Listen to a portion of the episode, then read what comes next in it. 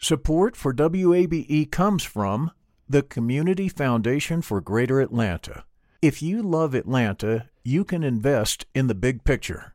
Learn more at cfgreateratlanta.org. At a time when information continues to come at us faster and faster, sometimes you need to hit pause and rewind. NPR's Throughline takes you back in time to the source of the news stories filling your feed. Find NPR's Throughline wherever you get your podcasts.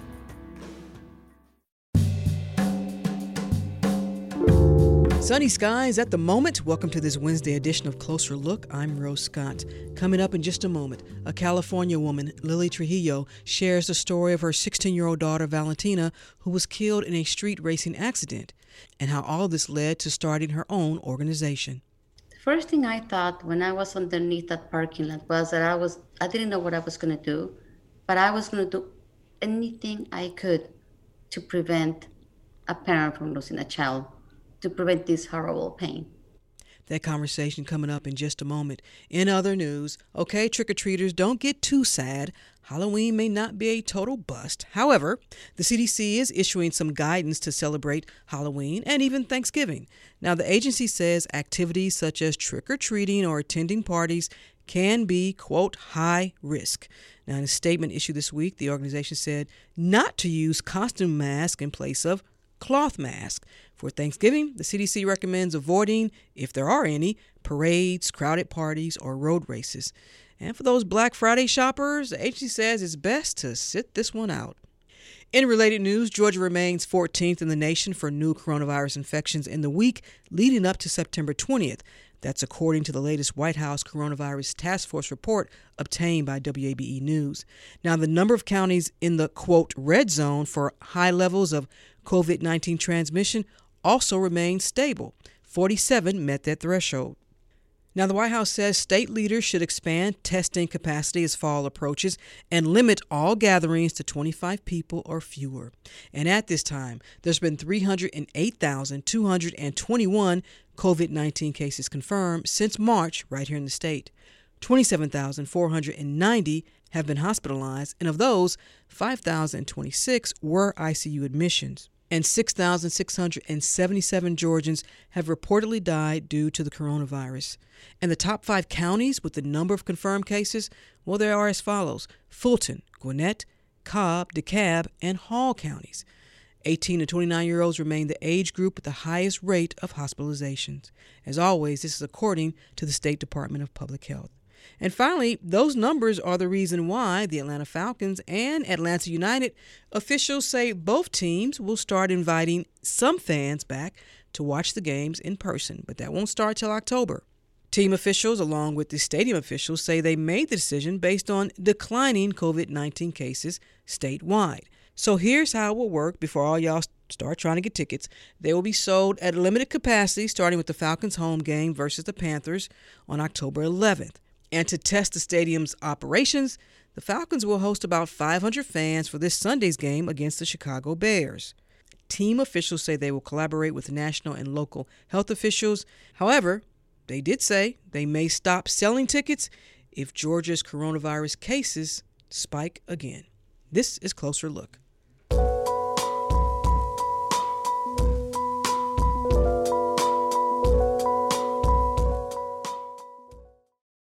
Closer Look continues now here on 90.1 WABE. This is Atlanta's Choice for NPR. I'm Rose Scott. Democratic members of Georgia's congressional delegation, well, they're asking the Georgia Bureau of Investigation to probe into allegations of unauthorized medical procedures and medical neglect at the Irwin Detention Center located in Osceola, Georgia. Now, Representatives Sanford Bishop, Hank Johnson, Lucy McBath, and David Scott, no relation, are the latest to request an investigation after a whistleblower complaint was filed by Dawn Wooten, a nurse working in the detention center. Now, Wooten alleges unauthorized surgeries, such as hysterectomies, were performed on immigrant women detained at the center. And the doctor at the center of the investigation is Dr. Mahendra Amin. Now, we'll read a statement from Dr. Amin's attorney, Scott Grubman, in just a moment. But first, joining me now is attorney Alexis Ruiz, founder and managing partner at Zambrano and Ruiz, who's also representing two women currently detained at Elwood. Counselor Ruiz, thank you so much for taking the time. I really appreciate it. Absolutely. Thanks for having me, Rose. Let's begin here. So, you're representing two women who are currently detained. Are you also representing any women who were previously detained at the Irwin Detention Center? Yes.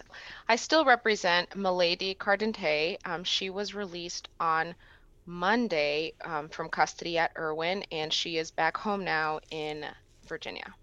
Are any of your clients alleging any medical procedures were performed without their consent?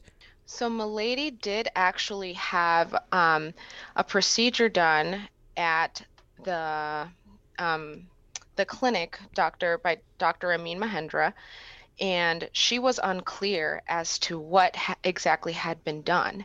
Um, when I went to visit her last Wednesday at the Irwin County Detention Center, she uh, unbuttoned her jumpsuit and lifted her shirt and showed me a couple scars that she had um, below her, her abdomen, um, which were small and purplish colored.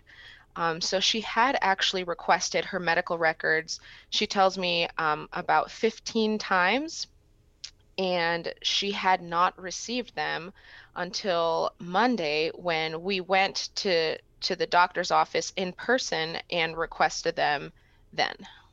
Counselor, what have your clients told you about the doctor in terms of his manner? So the one detail that Milady does focus on is the fact that there there was a lack of communication. She she never seemed to to get enough information um, when she went to the physician's office. She did say there was an interpreter there. Um, however, she still wasn't clear as to what exactly was done with her by the time she left, and even um, for weeks after that. Was a language barrier with the doctor? Yes, my client speaks Spanish. Um, Dr. Mahendra, from what I understand, does not speak Spanish. What can you reveal? What can you share about the procedure your client had or thought she was having? So, when intake is conducted at the Irwin County Detention Center, the women are asked when they're asked when they got their period last. Um, and Milady, Milady's period was was delayed, um, and she said that as a result, the the the nurse at the center recommended that she go and get checked. Um, so she did go and she had a couple consultations before she went in for the procedure on August 14th, and she was told that she had ovarian cysts. Um, after she returned, to, after she had the procedure done on the 14th of August, Milady returned on the 26th of August. And from what she tells me, is the doctor informed her that via the interpreter that she had um, some sort of, of cancer growth in um, a fallopian tube and that that they, they were able to find that based on a biopsy that they had done on the 14th um, she she didn't receive any clarity as to whether or not she still had that growth mm-hmm. So i mean it, it was just that there was a lot of confusion she was very confused she was requesting her medical records while she was in detention fr- from um, the detention center. And I mean, she was worried, obviously. Has she had a follow up? Do we know if, if they did remove the cyst and if they removed anything else? From the medical records that we were um, able to obtain this week, it does seem that the cysts were removed. Um, there were many pages of records, and we needed to leave Ocilla very quickly because I needed to take Milady to the airport um, that same day. Um, however, she hasn't had a, ch- um, a checkup since then because it's only been a couple days and she just returned home. However, she does plan to, mm-hmm. to, to get a follow up. But to be clear, she now has, you all have those medical records from a lady? We do have the medical records, yes. But for your other clients, they are seeking medical records? One of them is seeking medical records. Um, she did get a couple pages that she requested on her own, and my my third client, she um, hasn't had any medical conducted while detained. Um, she's not seeking her medical records. Have you had a chance to speak to Dr. Amin?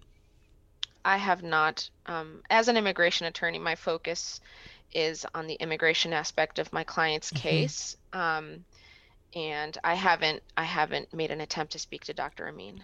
Now, we received a statement from Scott Grubman, who is Dr. Amin's attorney, and he writes, quote, We are aware of the whistleblower's allegations as they relate to Dr. Amin and vehemently deny them. Dr. Amin is a highly respected physician who has dedicated his adult life to treating a high risk, underserved population in rural Georgia, close quote. Your response to that, attorney? Um, as an immigration attorney who represents detainees in the Irwin County Detention Center, I can say um, that there is a lot of um, miscommunication or or lack of interpretation between officers um, at, in the Irwin County Detention Center and the detainees. The allegations against Dr. Amin, I have no personal knowledge on on um, the statement that was that was given by his attorney. Mhm. However, I do know that from what I've heard from many many people who have been detained at Irwin, um, they they make many requests for their records and they make many requests t- to see the nurse or to be taken off campus to be checked and it takes a long time for their records or, or for their requests to be responded to um, so I do know that there is um, an opportunity there to, to, to better the system that they have in place to communicate between the physicians and the deportation officers um, and the officers who work for LaSalle Correction Center um, and the detainees. And Attorney Ruiz, you have been to the detention center? You've been to Irwin? Yes, I go relatively frequently. Describe the environment there, the interactions with the staff. What do you see? when I was there last, um, I was I was standing by my car and I was writing down the names of the detainees that I was going to see and their alien registration numbers. And uh, the security officer did circle several times until she finally stopped and asked me what I was doing. And I said, "Well, I'm here to see my clients."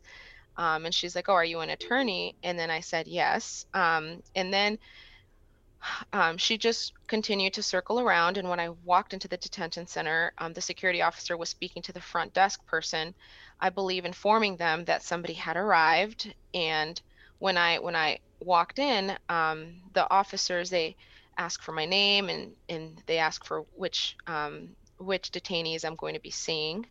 They check your temperature, Mhm. Um, and then we're taken into the attorney visitation room. Um, and the the door locks behind you when you walk in, um, and you have to press a button for for to, to be let out. Um, so I do wish there was a different way of doing that. I Mhm. don't want to be locked into a room. Mm-hmm. However, um, the the officers then bring in your client, and then you press the button whenever you're ready to see your next client. So you can either stay in the visitation room or you can walk back out by the front desk and wait until your next client is brought in. And what have your clients told you about the conditions there? Have they revealed that to you? Yeah, so so frequently my clients tell me um, that they don't believe that they're receiving sufficient nutrition in the food that they're provided at the detention center, um, that they aren't provided with sufficient cleaning supplies, which they're they're particularly concerned about now with the current crisis. Um, I have been told that they're afraid to speak up because they're afraid of being retaliated against. And they have told me that the officers treat the Spanish speakers differently from the English speakers, being that the English speakers um, are, are favored. So they feel discriminated against within the detention center. When you say for the fear of retaliation, could that be physical or just through some other action? So the detainees, um, they they've specifically told me that the the way that some of their concerns are addressed are by the detainee being whoever is making the claim. Um, they're separated. Th- There are different cells, C1, C2, which have the capacity to hold many women. Um, but then there, I believe what they've described to me are little trailers that are still on campus, but just separated from the building itself. Um, and Milady specifically was in one of those trailers um, with two other women and Milady asked why she had been separated, and she never received a response. Um, and the other women from the other women detained at Irwin who were in C1 or, or where Milady was before she was separated, they told me that they also made requests for for Milady to be taken back with the rest of them. Um, Milady tells me that she many times spoke up for women and defended them. Um, and therefore she was held in very high regard by the other detainees. They saw her sort of as a as a leader. Um, mm-hmm and she was separated and milady believes it was because she was very outspoken. And again for clarity attorney ruiz as far as you know especially as it relates to milady she has not know if she's suffered any short or long-term complications physical especially uh, based on this procedure because she hasn't had a follow-up exam that is correct. She does tell me that um, she still feels pain when she moves um, different ways, when she sits. However, I I don't know for certain um, whether she she has any long-term complications. I mean, God God willing, she doesn't. Mm-hmm. Um, but she would need to do a follow-up consultation. And your other clients, what's next? You're still seeking some medical records. Yes, for one of them, um, she declined to to she it was she was advised by by the doctor to also um, have a procedure done, a gynecological procedure done. However, she declined to have it done. I I do believe that it's some sort of cyst abnormality is what was spotted because that is what she explained. However, I can't say for certain because um, I, I don't know mm-hmm. exactly what was said. Hmm. How long have they been detained? The second one has been detained since she received an order of removal from an immigration judge. It has been over 180 days. She was born in the USSR, um, so she doesn't have documents for for her return. Um, the USSR no longer exists, mm-hmm. so I believe ICE is, is trying to either send her to Ukraine or to Russia. Um, that's that's up in the air. And then for my first client, um, she she has been detained since I want to say February. And Milady, is she still awaiting an immigration, some type of immigration hearing? So Milady actually received an order of removal. She was admitted as a lawful permanent resident in 2016. Um, therefore, she didn't have any relief available except asylum, but she doesn't have um, a fear of Cuba. She didn't of returning to Cuba. She didn't suffer persecution prior to coming to the United States. Mm-hmm. So she did take an order, and based on her medical complications, I requested um, for her to be released, and that was approved on Friday of last week. She has an order for removal. Would that also somehow delay that the date that she needs to leave? So she, Milady, will be reporting to the local ICE um, Enforcement and Removal Office in Virginia, and they are in the process of securing documents for her to return to her native country of Cuba and it is likely that um, ba- the pandemic will delay that process um, mm-hmm. because there's a lot of closures and consulates and embassies and the acquisition of documents is taking much longer than usual um, and she can't be detained. She's particularly susceptible to, to covid. Um, therefore yes for now i can i can only see her her removal being being um, delayed What's the percentage of asylum cases? What's the percentage of your clients that actually win an asylum case? So there's this wonderful database that Syracuse has created called TRAC. And they um, are able to, or they they track all the asylum decisions all over the country, and it's really a, a wonderful tool. Um, so based on what the data that TRAC has provided, if you are fighting a case for asylum here in Georgia, which includes the Atlanta Immigration Court and the Stewart Immigration Court in Lumpkin, um, you have approximately 2% or less chance of winning your asylum case. Two, I know it's it's it's ridiculous. 2%. And On usually on what grounds? Yes, so, so there are five grounds under which you could seek asylum if you've suffered persecution um, based on your race, nationality, religion, um, political opinion, or for being part of a particular social group, which must have immutable characteristics. And you need to be able to, to show that nexus that you suffered persecution on account mm-hmm. of one of those grounds.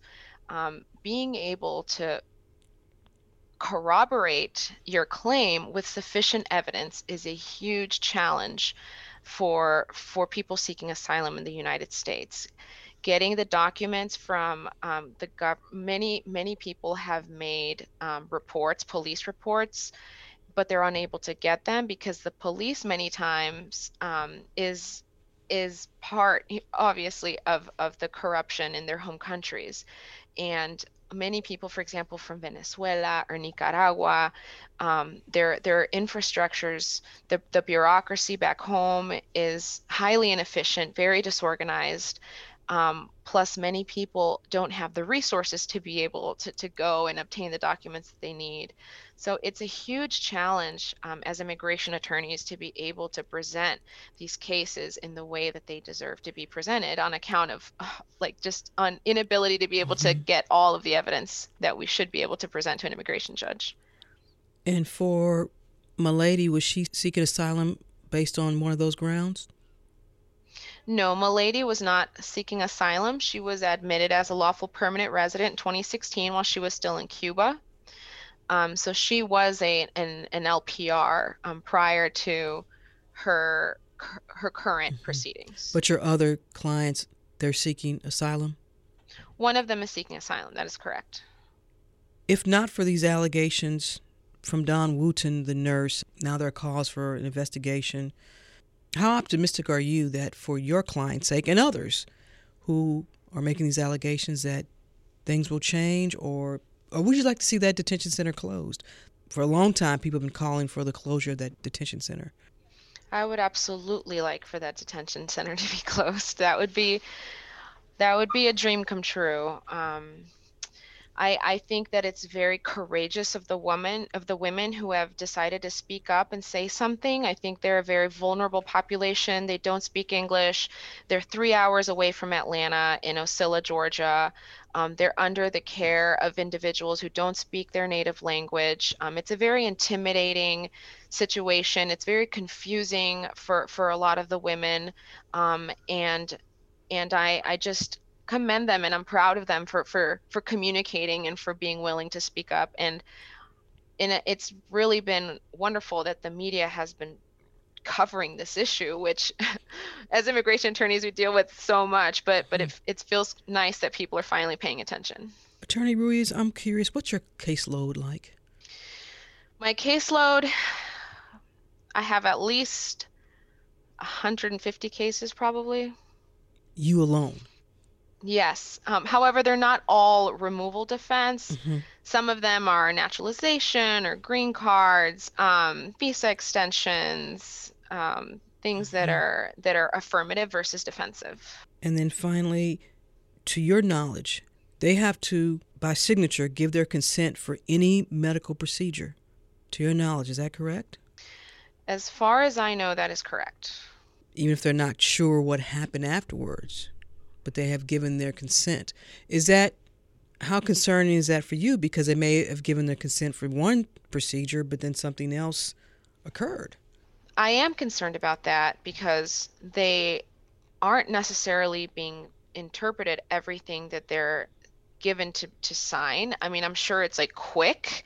You know, it's like, oh, this is what this is. Here, sign it. I don't know if they fully understand what they're signing also there is a power play there. Um, if somebody who whose custody you're under is telling you to sign something, regardless of whether you understand it or not, most people are going to sign it, especially um, women who have just arrived from other countries, who have suffered a lot, who have traveled for a long time, um, who are all of a sudden in the custody of the government and a private corporation. I mean, there's a lot of pressure there to, to do whatever you're told to do.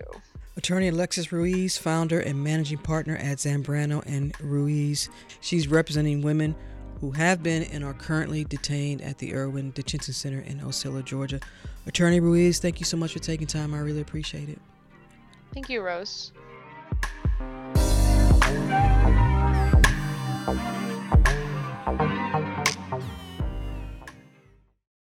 Support for WABE comes from the Community Foundation for Greater Atlanta.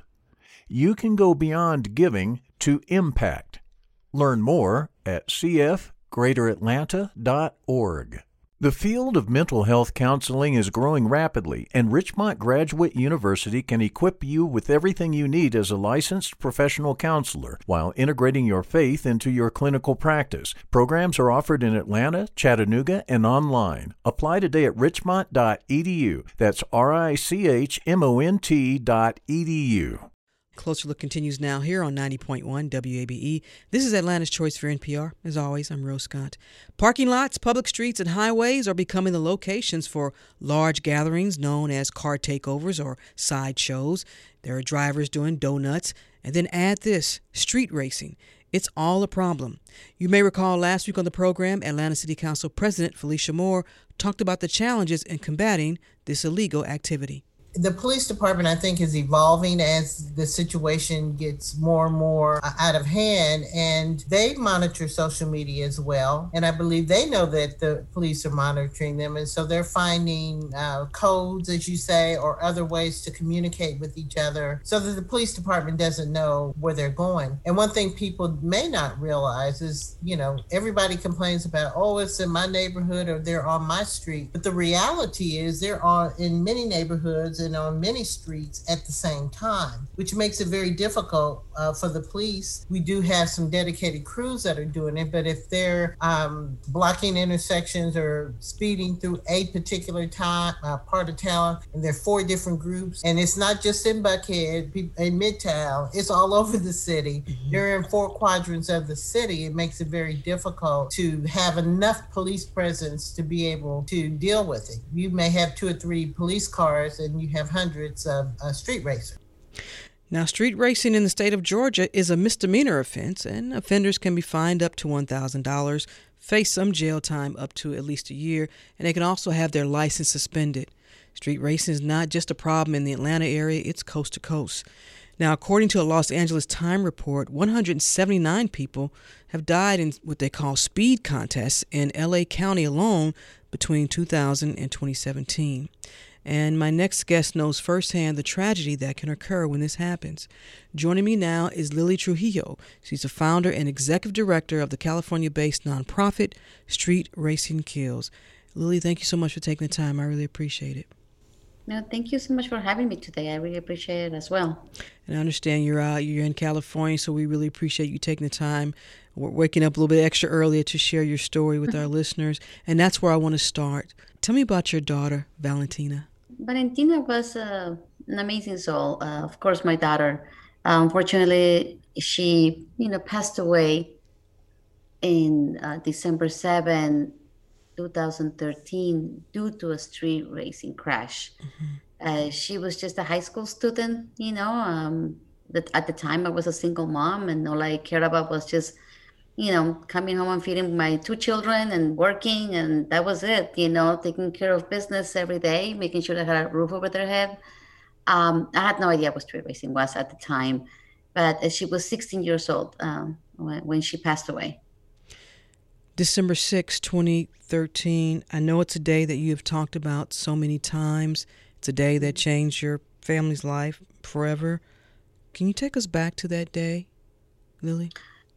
Yes, of course. Um, it was just like any like any other day. Uh, sh uh, many times she will have sleepovers, and, and at this particular time, she says, "I'm gonna go spend the night at my best friend best friend's house. Uh, can you take us? But before, can you leave us at another friend's house because we're gonna be, you know, playing makeup, doing some cooking, and then from there we'll go over there." And uh, I dropped her off, and when I dropped her off and I saw her standing there in front of the door, waiting for the other girl to open the door. And, and um, she had a little unicorn backpack, and she looked so so beautiful. Mm-hmm. um, I don't know why, but I got teary eyed when I saw her, and I just thought, she has such a beautiful life. You know, I'm originally from Mexico City, so I didn't grow up here, so it was it's different over there. Mm-hmm. And here I'm like her Uber driver, right? Taking here, taking her there, or picking her up at the beach with her friends. You know, she's a typical teenager. Um, um, little did I know when I got teary eyed that that was the last time I was ever going to see her alive. Um, so I dropped her off and I went home. You know, waiting like always for her just to text me when she would, you know, get to her other girlfriend's house, and I fell asleep. Um, I didn't know that they got invited to a kickback party. That's what teenagers call it now. Mm-hmm. And the girl with the, the house where they went, and they said, okay, let's go to these parties in the same city. So then from there we can go to the the house where I'm going to spend the night. Um, as I said before, I was just you know just I fell asleep, so I wasn't aware of what was going on. So um, at the party, unfortunately, there was alcohol. There was a bunch of, you know, older, older, you know, kids there, uh, some college students as well. Hmm. Uh, here you have three girls that as soon as they go in, they give them a drink. Um, the kid that took him there, he was uh, 17. He was um, shy of uh, 18 a week. Hmm. All of a sudden, you know, I have no idea what's going on. I get a phone call and it's just telling me, hurry up, hurry up. Valentina was in a crash. I don't know where, and I just hear this kid screaming like crazy, very upset. So what I do is I just uh, I get my son. He was 22 at the time, and we take off wherever they told us to go. When we get there, there's nothing but yellow tape. And I didn't know that when there's yellow tape, it's because there's been a fatality. They just told us to go to one of the hospitals. I go to the hospitals. I'm walking, running. I'm looking from one place to another in the emergency room, trying to see what's going on. So I see her best friend, and she's crying with her mom. And I'm like, "Where's Valentina? Where's Valentina?" Because I'm trying to find her. I think she's in another room. And crying like crazy. She just tells me, "Valentina died." I collapse to the floor. My son picks me up. I don't want to believe that she's dead. I have no idea what's going on. They tell me to go to the house because the police is waiting for me there because they have to talk to me. And I'm hoping, thinking that is because she's probably in another hospital. Uh, when I get there, they of course confirm that she had passed away. And all I remember is my son nodding his head while he's identif- identifying his sister on the cell phone. So the last image my son has of his little sister is her dead. Um, I lost it. I don't remember much the funeral or nothing like that. Uh, my son basically had to man up and take care of everything and call the family. So it was later, um, maybe weeks, a month later, that I finally started reading the report and see what happened. And what happened was that um, on the way to her girlfriend's house, this boy decided to, the boy that took him there, he is the one that was taking them there, the three of them. Mm-hmm. And on the way there, um, he got challenged to a street race by an ex coworker. Valentina was in the back seat sleeping, her girlfriend right next to her, and the other girlfriend was in the front.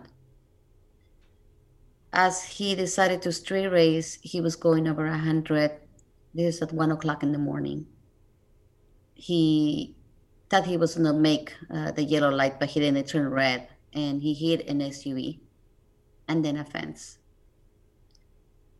It was a, a really, really bad crash, and um, Valentina was um, partially ejected from the window and um, passed away from her head injuries. Well, that's what the coroner ended up uh, telling me. And I thought to myself, what did it? Uh, what did I do as I'm sitting underneath a parking lot uh, building, thinking while reading the report again? And I said, why did I do wrong? What did she do wrong? Shouldn't she have gone to that party? Shouldn't have let her spend the night? Uh, was she being bad? Was she being rebellious? Was she? And I said, No. And then I, I, tried narrowing out was it this? Was it that? And I thought to myself, had not he been street racing, she would still be alive if he didn't take that challenge. Were there any charges filed against this young man or the other driver, Lily? The other driver uh, ran away, like it happens, it's very common with street racing. Usually, the that's why street racing is so hard, you know, to figure out sometimes, and they can say possible street race. The driver most of the time gets away, and yes, he he escaped, and um, there was nothing done that I know of uh, to find to find the other driver. But I uh, this uh, particular driver, the one that was the boy that was taking them home, he was charged, but he was charged as a minor. He wasn't charged as an adult, even though a week later he turned 18. So he went to juvenile court. Was Valentina the only one killed that night? Yes, she was the only one. I understand, Lily, that shortly after Valentina's death, you had a conversation with your son, Luca.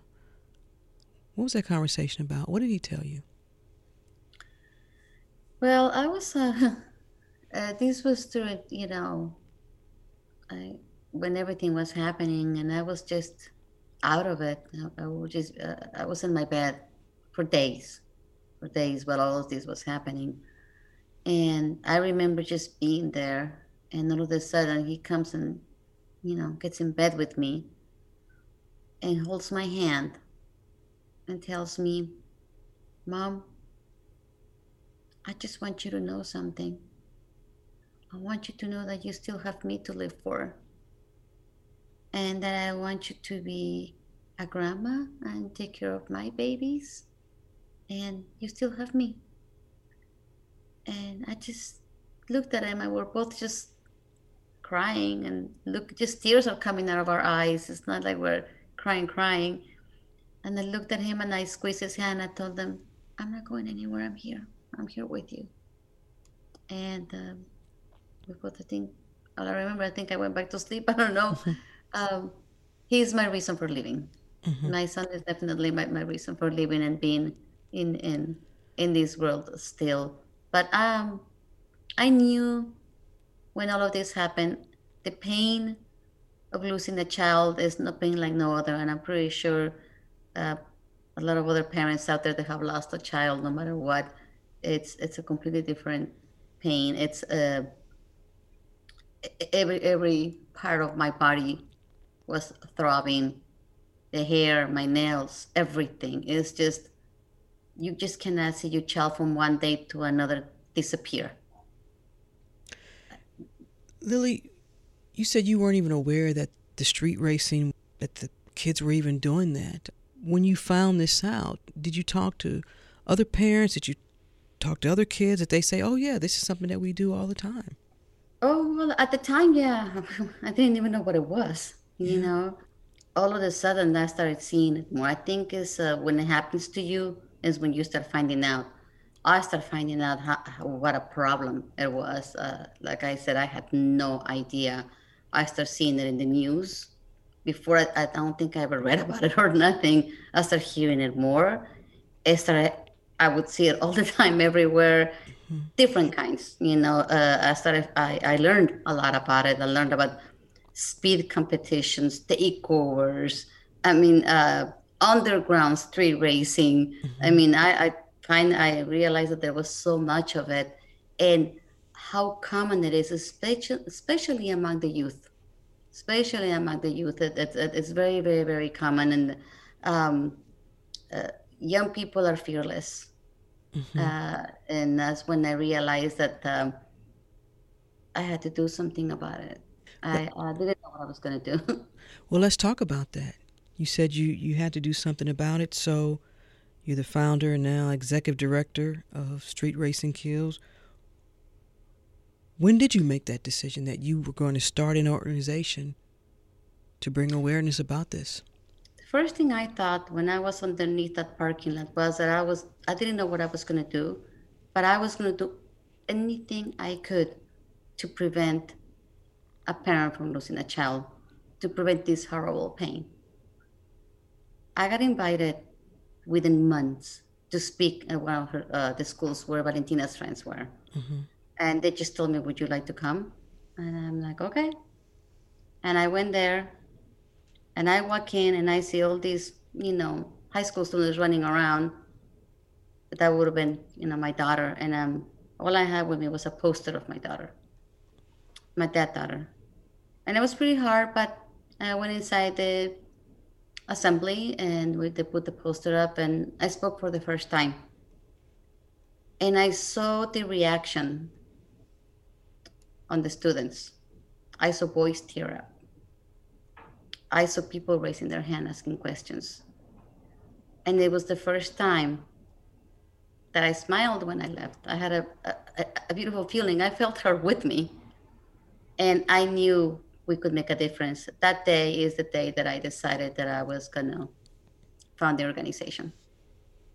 And now when you speak to students, but it's just more than speaking. You actually you show vehicles in the mm-hmm. aftermath of of these street races. What's their mm-hmm. reaction? Oh my gosh, I I, I love it. Um, it's um, it's they can see when they see the crashed car what it does. They see the consequences of it. We show videos. We do reenactments, especially the hospital scene is one of the best that sometimes the drama club does it or the kids do it themselves when they when we're doing the assembly. Uh, they they see uh, videos, the crashes that were being police officers that actually explain to them, this is what happens when you're speeding. This is what the vehicle can look like after. Hmm. Here in Georgia, as I mentioned, coming into this segment, street racing is a misdemeanor. In California, what what's the law in California, and especially if someone dies? It, it depends if you are a minor or if you're an adult. Uh, so for manslaughter, uh, for uh, like it happened in Valentina's case, the most they can give them is a year plus community service. That's if they're but a minor. If they're a minor, and they usually get out earlier uh, with good behavior, and we are uh, fighting for that to change. We've had uh, recently a crash uh, where two teenagers were racing and they did nothing. All the uh, and that was different, I guess. Even though the law is the law, it all depends what kind of an attorney you have. These kids were only required to write a letter to the family. They didn't do any time. So it varies, even though the law is law. It, it, it definitely varies, and depending uh, the attorney that you have, uh, the uh, the district attorney makes a decision at the end. These are things that I learned with time. At the time, I didn't know anything. So one of the things that we do at Street Racing Kill is also we mentor and we help victims of crashes because at the time of the crash and when you lose someone, you don't know what the heck happened and how the system works. But and there there is bigger charges for manslaughter. Uh, uh, could be four or five years, even more for adults.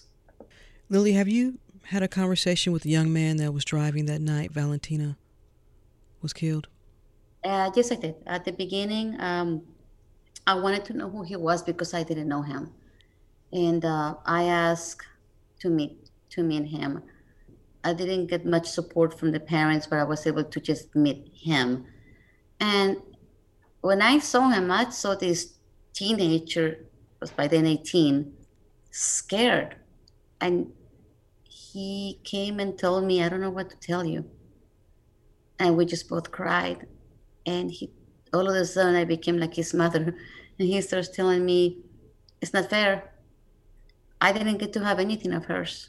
I didn't get to go to her funeral, and I wanted to. And I see everybody with something of hers a bracelet, a necklace.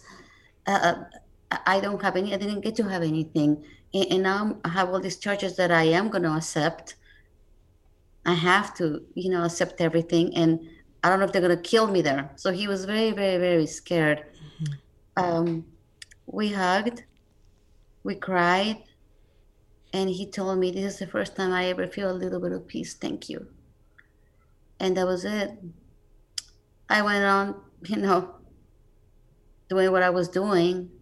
And all of a sudden, I found out that in seven months he's out on good behavior I didn't say anything. I was upset because I had no right for anything and I already had the organization. And it was not about revenge or anything. It was about consequences. Um, how can I tell these other kids at a high school that he got out in seven months when they because they do ask me many times what happened to him, uh, how, how, long was he in there, and uh, I I really don't like telling them that he got out seven months because I, I want them to know there's consequences, and this is mm-hmm. very very hard. That's why we're fighting for more uh, stricter laws here as well. And Lily, how big of a problem is this in Los Angeles County? And do you feel like authorities, and even with efforts through your organization and other organizations, are you all making any progress in not only just educating the young folks, because there are adults that do this too, but uh, do you feel like there is some progress being made to combat this activity? It depends of the uh, county here, and some we are a little bit, and some we're not. There's honestly out of control here in Los Angeles as well. We have street racing task forces in different counties mm-hmm. in LA. Um, I have partnered with uh, with them as well since we met.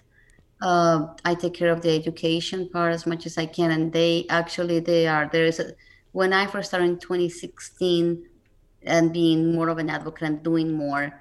Uh, the street racing task force had already started since 2015 and that was the first one in mm-hmm. LA. Now we have even in San Francisco, there's one. So these street racing task forces really, really, um, they have a whole room because I've been there where there's actually several monitors and they are um, on Twitter, they're on Instagram, and they're on Facebook. They're everywhere, checking everything well, what, what, what to see what they're doing. Mm-hmm. So when there's a takeover, and as you understand, a takeover is when they take over a street, so they can do either sideshows or racing or donuts or whatever they're going to be doing. Um, what we have done here, I don't know if they're doing it in Atlanta, is they go there right there, they catch them, they let them set up. They already know they're going to be there, and then they, they start doing the arrest and mm-hmm. taking everybody. Even if you're an, a spectator, you can still get fined and arrested as a spectator. So they just scatter like crazy and they'll go someplace else. So it's like a cat and mouse game. Mm-hmm. If they catch them right there, they'll take. They, they, already know where they're going next. So it is um, it is a big problem here. But the street racing task force are really cracking down on it.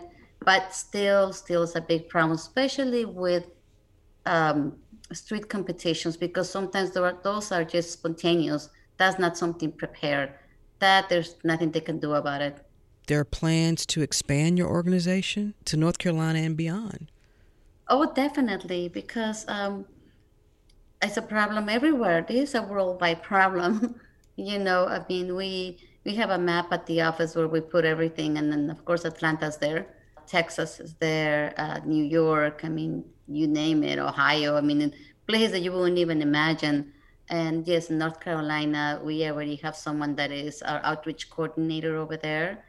And uh, we offer, we have plans of going to Pennsylvania next year to speak to an awareness program over there. And we're going to go to Texas as well. So we go anywhere they need us. And if they want us to, um, to have street racing kills, in Atlanta, if you will have us, we'll be happy to go there and provide education uh, to the youth because we believe that you have to start from scratch and educating mm-hmm. the youth of the consequences of um, street racing. Lily, you have a, a motto for your organization, and I like in our conversation with you sharing that with our listeners. It's about life. Live for Val. I I ask everyone to live what she couldn't live and not just her. Every every victim of street racing didn't get to live, and I'm talking about adults as well.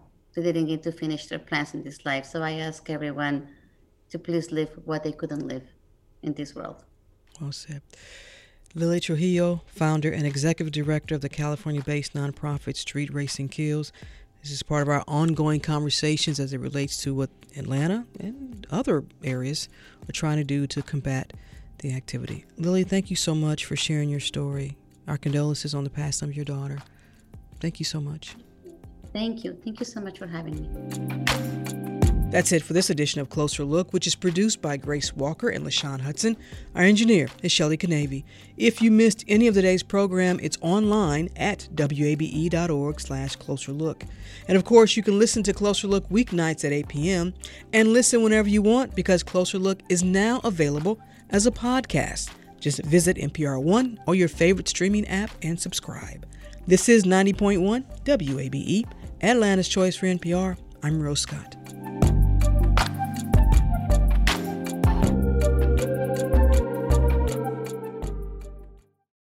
From WABE Studios, the podcast where they read stories is a new children's storytelling podcast featuring notable Atlantans and performers reading classic and contemporary children's books.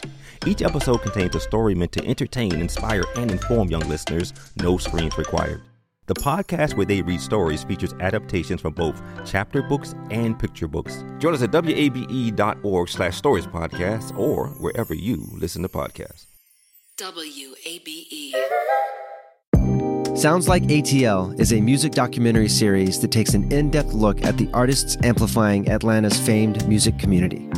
Built around a desire to highlight Atlanta's diverse and world renowned music scene, each episode features unforgettable, intimate musical performances by fresh new musical guests, each with exclusive interviews about the stories behind their music. Listen at WABE.org or wherever you find your podcasts.